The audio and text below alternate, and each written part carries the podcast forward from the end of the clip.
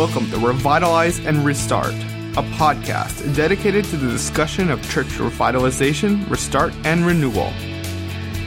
We invite you to listen as a host and some of the best practitioners in the field of church revitalization and restart discuss issues facing the church in America. And now, here is your host, Dr. Steve Sells, author, conference speaker, and president of Operation Transformation. Welcome to another installment of Revitalize and Restart, a podcast brought to you by Operation Transformation, church revitalization group in Salisbury, North Carolina. I'm Dr. Steve Sells, your host, and it's a pleasure again to have with us Dr. Gordon Penfold. We had a great, great time in the last session. It's continuing on. Uh, I'll just give you a quick synopsis of uh, Dr. Penfold. You you can go back and listen to the last, I hope you've listened to it already. Uh, he has a BS and an MS from Colorado State University, a Master of Theology from Dallas Seminary, a DMin from Talbot Theological Seminary. He's pastored turnaround churches, done a lot of interims, uh, been involved in writing three books, uh, one of which is what we're talking about today. And that is this thing of restart churches. And here's a, a picture of that book and I hope that you'll go and uh, and find that book. Maybe he can tell you exactly uh, how to find that book. It, uh, I know it's it's put out by Church Smart, uh, so you uh, maybe you can uh, talk about that for us here in a minute, Gordon. he also is executive director of Fresh Start Ministries that works with plateaued, declining, and conflicted churches. welcome again. And uh, we're going to continue on this thing. And we were talking just a little bit ago. We may end up having to do several more on this whole subject of restarting the church. Today, we're going to continue our talk on the topic, but we're going to be looking at a question What characteristics do you really look for in a restart pastor? Restart pastors are a different breed. Uh, they are different from a church planter. They are different from the average pastor. And we want to talk about that today. So we're going to jump right into it. And, and, and Dr. Penfold, uh, let's go into it. You share with us some things very quickly, if you might.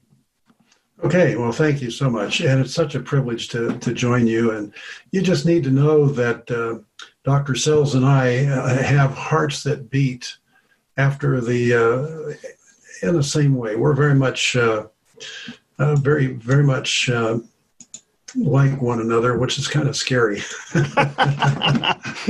so here's here's a picture of the cover of the book, "Restart Churches: A Proven Strategy to Restore Vibrant Ministry in Your Church." Uh, this is a research-based book. Uh, Gary Taylor uh, did his DMin on restart churches. It took him a long time but uh, with 45 churches, and then we have stories from many other churches that were not included in the actual restart uh, research pool. But this is available at Church Smart Resources. It's also available on Amazon, and it's just now available as a Kindle version. Uh, that just came out in the last couple of weeks. Very so uh, today, what we would like to do is talk about um, what kind of pastor does it take to lead in revitalization, to lead a, a restart, and uh, I'm going to I'm going to bring Gary McIntosh. Gary was my mentor on my DMin, and uh, this is out of his book, "Taking Your Church to the Next Level." Starts on page 95 and following.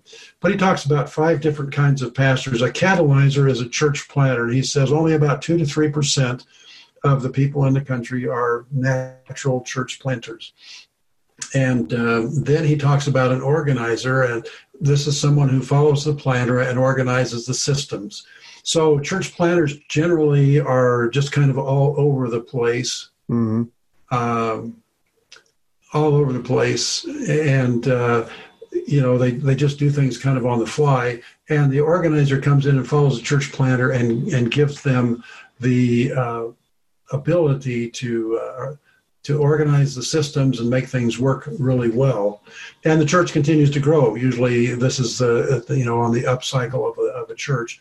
Then the operator pastor or a maintenance oriented pastor uh, maintains the basic systems of a church. Andy Stanley says that uh, when uh, most pastors can go in, and the best they can do is maintain what's there.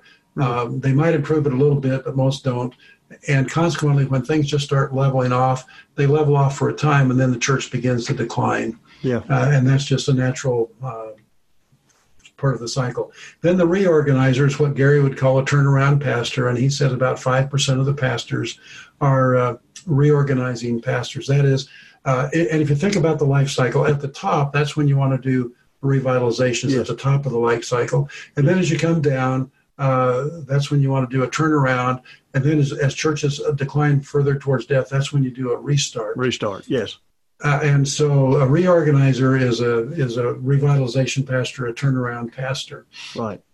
And then the super reorganizer is one that leads the rebirth of a dying congregation. He said only 1% to 2% of the people can do this. Now, this is where the restart pastors kind of fit. Yeah. And uh, if, you know, last time we talked about the steps that uh, churches go through, and the, the reorganizer, super, re, super reorganizer the kind of people that do that. Now, when Aubrey Malphurs and I wrote the book, uh, Revision, the Key to Transforming Your Church, we got together a number of associations and we asked the, the denominational leaders, how many of your pastors are turnaround pastors? One of those was Bob Dean from the Dallas Baptist Association. One of them was uh, Tarrant Baptist Association. Uh, at any rate, uh, and we had people from all over the country. So out of 1,253 pastors, we found that 154 of them would be reorganizers or super reorganizers. So about 12%, a little higher percentage than what Gary McIntosh said, uh, but that this is based on some hard figures. And uh, so uh, this is just a fascinating uh, thing to think about. Yes. yes. And first, uh, lost my my oh yeah um, in in Mark chapter one verse seventeen, Jesus said follow me and I will make you become fishers of men. One of the things we do with Turnaround Pastor Incorporated is we train pastors to become revitalizers. And we see about uh, 40 to 50% of the people that go through that actually become better at revitalization. Some people are just naturals. Mm-hmm. Um, and I started, I, I, I, went to the second church I pastored, the chairman of the board came to me and said, uh, Pastor, we're dying. We know we're dying. What do we need to do to turn this thing around? And I said, I don't know, Archie, but we'll do it together. And that's how I started with all of this. And uh, that's been a lot of years ago. So Jesus said, "Follow me, and I will make you become fishers of men." And the emphasis in Mark 1:17 is on the process of transformation. Matthew 4:19, "Follow me, I will make you fishers of men." But Mark more emphasizes the process. And the good news is we can grow, and we should grow in our leadership capacity and ability as we live. Yeah. Now, here are the characteristics of uh, restart pastors, and this is not an exhaustive list by any means, but my dissertation was entitled Defining Characteristics of Turnaround Pastors Among Evangelical Churches in the Rocky Mountain States. It was such a long title, it barely fit on the binding, which meant my, my subject was narrow enough. and so I compared uh, revitalization pastors with those who did not and uh, found some very interesting things, and that turned into revision Yes. And Aubrey and I did 146 pastors uh, who had served 285 churches, and they had served in every state in the Union, D.C., as well as all 10 Canadian provinces. So we had a real broad, uh, broad brushstroke there. But one of the things that we discovered is that there has to be security. Pastors have to be secure in who they are and in their position in Christ if they're going to be a revitalization yes. leader. Revitalization is one of the most difficult things any person can ever undertake. Yes. So there has to be pastor, security. I asked David Bowman of the Tarrant Baptist Association, uh, he's director of missions there. I said, in your estimation, uh, what is the most limiting uh, factor that keeps people from being effective pastors? And he said, insecurity. And I immediately said, bingo. I had come to that same conclusion, but it was nice to hear somebody else. David's a really sharp guy. Yeah. Yeah. Uh, but uh, so there has to be pastoral security. If you're insecure as a pastor, you're going to have trouble leading uh, revitalization.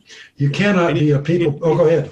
In, involved in that pastoral security thing, wouldn't you? Wouldn't you? Uh, would you really focus in on a couple of the real spiritual dynamics that are involved in this thing?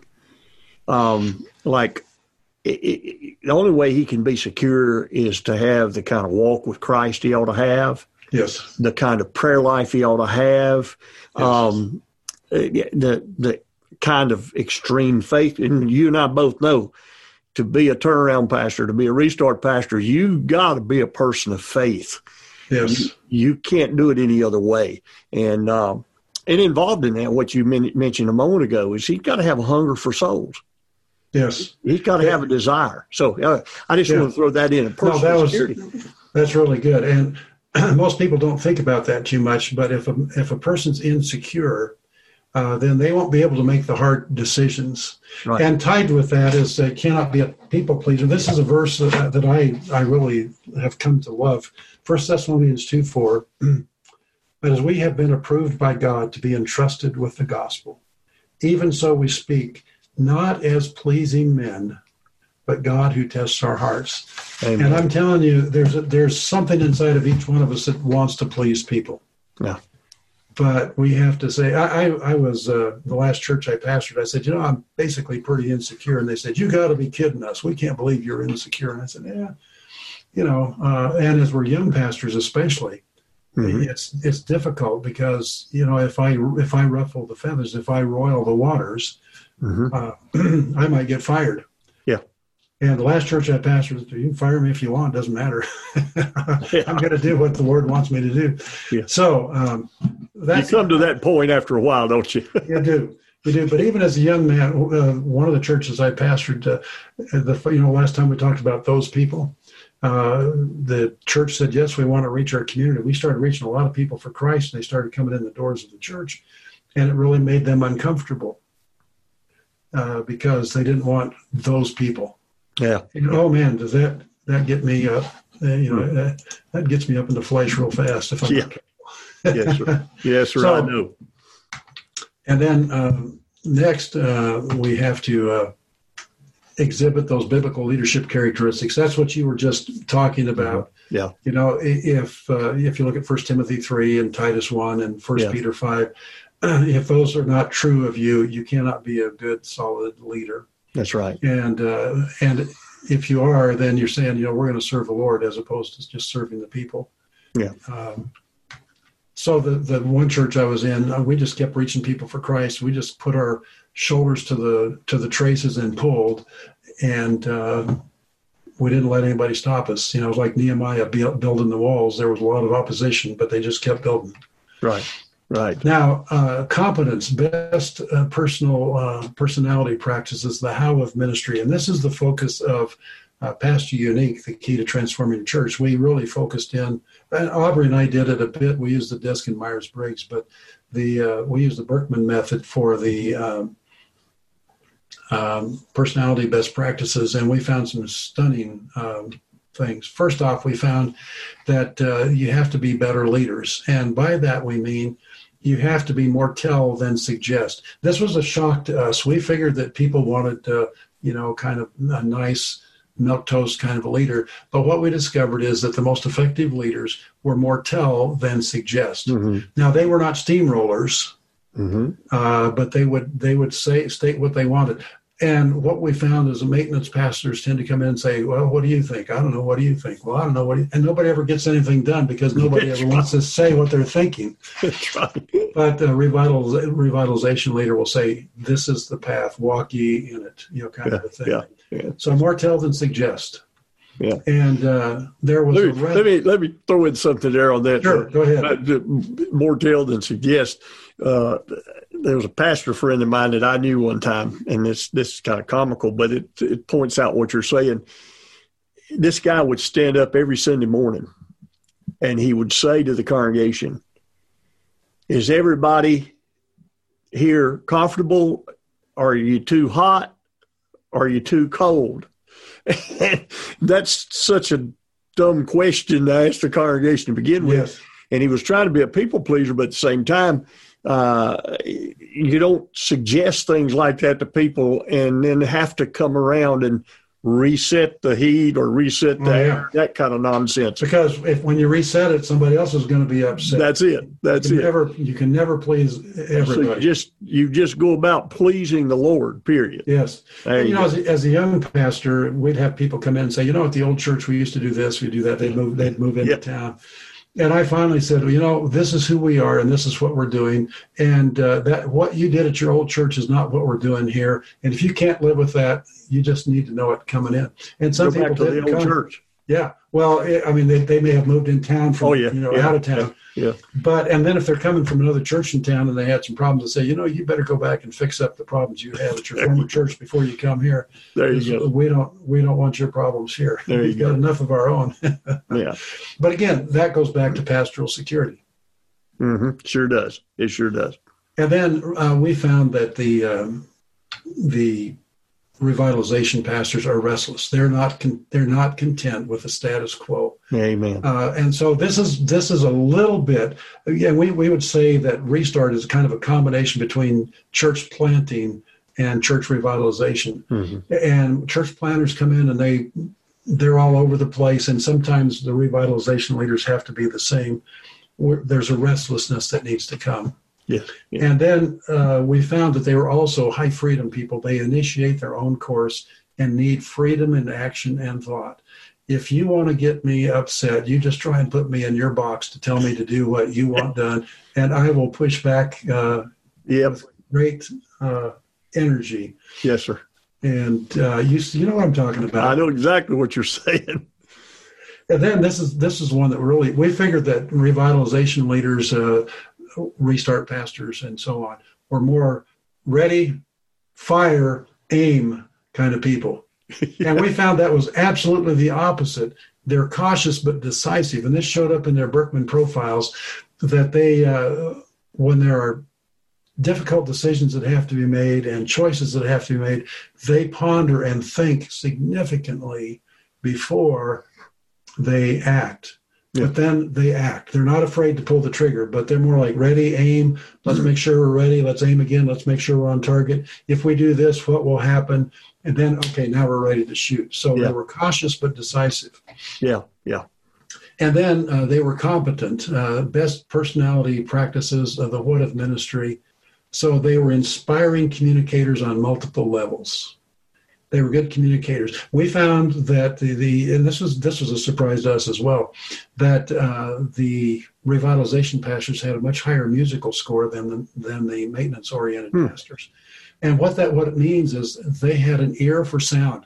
And some of them are not singers or musicians at all, but they have an ear for what sounds good Oh, and they have an ear for what kind of a worship service you, you need to have. So, Yeah. uh, so inspiring communicators on multiple levels, visionary leaders. And again, I read this last time. I got a bit ahead of myself, but um, from J. Oswald Sanders. But Yeah. you have to you have to see the future. You have to see the future. Well, this then- this thing of visionary, this thing of visionary leadership. I, you know, I, we talked about this a little while ago uh, before we started recording um, about the fact that uh, what Maxwell says is everything rises and falls on leadership. And and I, the only thing that I would change about that is everything rises and falls on visionary leadership Yes. transformational leadership and that's Yes. what i see visionary being is transformational you know you can you can have all of the leadership skills in the world uh, but if you're not transformational in that leadership uh, Yes. nothing's going to happen and uh, I, what i'm finding you see i went to to a conference uh, in lexington kentucky some many years ago Mhm. i didn't understand what it was to be a visionary leader I, I really didn't. I went into churches pastoring as a as and went in as a status quo. But uh, when I went to this conference, it was a whole week long.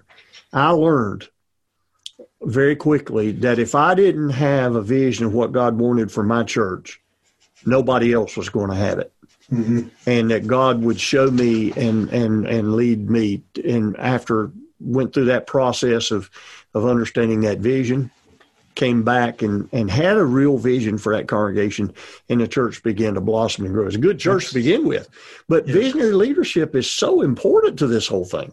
Oh, a- absolutely. And uh, you have to see what others cannot see. Yes, You have to see a preferred future.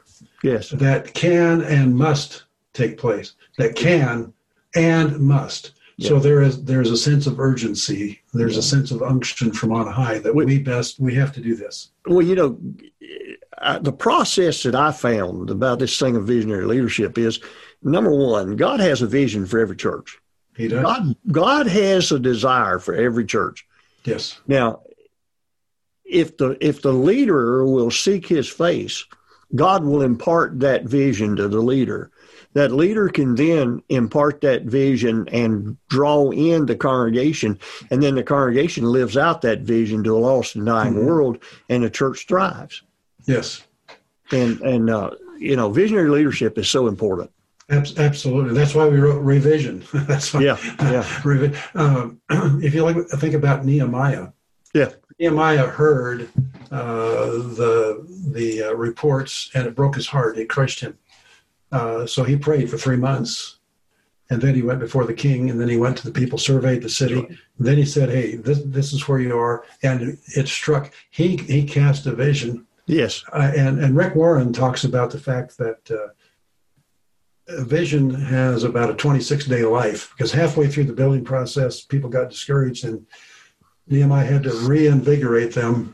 And uh, as Rick Warren says, you know, vision leaks. So we just have to kind of constantly, and I just, I, I, just say, you know, we need to reinforce that virtually every week in our church. Yes, every absolutely. other week at the least. Absolutely. So visionary leadership is absolutely essential. And yes. just like Elisha, uh, his servant saw the enemy, Elisha saw God. Yeah, that's what that's what we have. We have to see what God's about and join Him in His work. Amen. And then above average people skills. Now you think about Nehemiah. He got upset with people and he was plucking the hair off of their beards. Now that's pretty pretty radical, but yeah. he was a pretty intense guy. Yeah. Uh, I'm not I'm not suggesting that we need to do that, but we need to have good people skills. Yeah. It's amazing. Uh, Gary Westra, one of my partners, says, you know, there's a cringe factor sometimes pastors say say things and it just makes people cringe. Uh-huh. We have to we have to avoid those kinds of things like the plague. And then uh, we have to be better at developing new leaders. Uh, I, as a young pastor, I'd say, Lord, send us leaders, send us leaders. And finally dawned on me that perhaps God wanted me to develop my own, and then we could send them out. And that's what began to happen. Yeah. So building to, building a team's important. Oh, absolutely. Absolutely. And if we're going to do a restart, then the best thing we can do is develop somebody else who can go out and do the same thing again. So we begin to multiply ourselves. The, the Apostle Paul's vision was to preach the gospel, mm-hmm. plant churches, mm-hmm. develop leaders who in turn would go out, preach the gospel, plant churches, develop yes. leaders. And that's what drove him. Yes. And uh, and so that should be we should have something like that in our toolbox as well. Absolutely. And then number six, they have to be coachable. You and I've talked a bit about this. Uh, if people are not coachable, then it's you, you can't do anything with them. You're shaking your head no. Expound on that a little bit, my brother. Well, it just I, so I've run into so many pastors that that wanted to. They had a desire, but they didn't have the desire to learn how. Yes.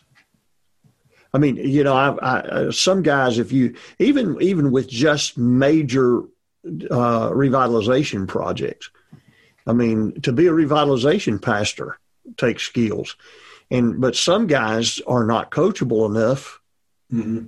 to to be able to ever do that. Right. You agree with that? Absolutely. When we train pastors in boot camps, you can almost pick out yeah. those that are going to do well and those that are not. Yeah. And those that are not, you can tell them to do stuff, and and you come back. You may try and coach them. And you come back. Did you do this? Well, no. Well, the coachability and the teachability, I mean, that goes hands in hand. hand absolutely, absolutely, absolutely. If, if, they're not willing to learn it, uh, they're they're going to fall flat on their face. Oh, without without question. Yeah. And and, and even um, those who are skilled. Well, there's I've done a, a, number of face plants, spiritual face plants in my life. Yeah. I've I've blown it and uh, that's just the reality. But uh, Winston Churchill said the definition of success is uh, uh, after fail, you get up without lack of enthusiasm. That's not exactly the quote, but yeah, yeah. Uh, failure, I mean, success is the ability to get up after failure and uh, just go at it again. Yeah. with without loss of enthusiasm. Yeah, yeah, yeah. And that's not quite the quote, but Yeah. uh, Yeah. and then the last characteristic I put down, and there's many, many, uh, but is courage. Oh wow, wow. And I like the thing, true grit. Yes, You know, uh, people have to possess a backbone for ministry. yes, and if they don't uh, and they they're insecure uh, they're not going to do real well so those are those are some those are seven things that uh, with some subpoints that uh, we see are essential for uh, to, to be a revitalization leader to be a uh, a restart pastor yeah, and a lot of times people say, well, I can do a restart or I can do revitalization. Hmm. Well, if you don't have the skill set and you're not willing to develop the skill set, you, you will not succeed. no, no. You talked about one church that had been there for two years and the church had grown to about 20. Uh-huh. And uh, that's just, uh, that's not, that's not acceptable. Yeah, Now, if if you're uh, out in East Mule Shoe, uh, Colorado, and there's 40 people out there, and you grow a church to 20, that's pretty significant. One of the guys that uh, was in my research pool for uh, Pastor Unique was uh, in uh, Clearmont, Wyoming, uh, population um, 114 wow. When he arrived at the church, there were 15 people in it, but he didn't see that as a problem. He saw the harvest field, and they grew to an average attendance of 75 in a town of 114. Wow. And uh, Resurrection Sunday one year, they had 110. Good gracious. Yeah, Almost the whole population. Oh yeah, and I'm thinking one of uh, Gary Gary Westra, one of my partners, said he's my new favorite pastor. But then a lot of people would tell him, and he, this is out in farming, ranching country in northwestern or northeastern Wyoming, and uh, a lot of people would say, "Well, Pastor, we'll come to church someday." Well, just before he left, he advertised next Sunday is Someday Sunday, Oh, and they had 130 people on Someday Sunday wow. in a town of 114. So part of it is, you know, you have to see the harvest Yeah. and then you have to have to say, Lord, by your grace, let's Yeah. let's uh, let's bring in the harvest. Does doesn't it really come down to one thing, and that is, if you're going to be a restart pastor, don't you really have to have a calling to do that, and, and to a point of of knowing that God wants you to do this Yes, rather than something you want to do. Yes. I, I think gifting. I, I think you know the two sides of the same coin: calling and gifting. Yeah. Um, uh, I, I remember one guy uh, was out one time, and he was. And you've, you've heard the story, I'm sure, but he was out in the field. He was a farmer, and he looked up and he saw the clouds formed to PC, and he thought, "Boy, God's calling me to preach Christ." so he went to Bible college, and he came out, and he was about six weeks into the church. A deacon came up to him and said, "Are you sure you're supposed to be a pastor?" And he told him the story, and he said, the deacon looked at him and says, "Do you suppose God was going to tell you to plant corn?" uh, Oh my. so uh, at any rate, that so I, I think you're right. Uh, uh, there there has to be some hard wiring, Yeah. and uh, we talk uh, in revision about uh, our divine design, direction, and development, and it takes all three. And where those three intersect, that's our sweet spot. Yeah. And I I'm, I was a revitalization pastor for a long time. I just didn't know that's what I was, should be called because it just happened right. and I, I kind of knew what to do. Um, and like that second church, the, the the chairman of the board said, "We're dying. What do we need to do to turn around?" I said, "I don't know, but we'll do it together," and we did. Yeah. And this was in a small church in a small shrinking community, and the church grew, Yeah. and we saw people come to Christ. Amen. And you say, "Hallelujah." Well, brother, our time's gone again. Well, you know, you need to get a new watch. We got about two minutes before we run out of our 28 minutes that I do the recording. I want you, if you would, to give us one real good thought to walk away with. If, say, there's a young man out here and he's saying, well, I really think God could use me to be a restart pastor. What would you say to that young man? I think uh, you need to, to, to take a hard look at your life and ministry and see if God has wired you that way. I would even encourage them to do some assessing. Uh, that's what we do with turnaround pastors. Uh, Uh, I, I, know that a lot of church planting groups do assessment, but I think we need to do more and more assessment for revitalization leaders because it is hard work. And if God is is moving you that direction and calling you to that, uh, then uh, get all the training you possibly can because it's hard work. Amen. You know, if you're going to play in the NFL, you you better be in shape and you better Yes. you better train for that.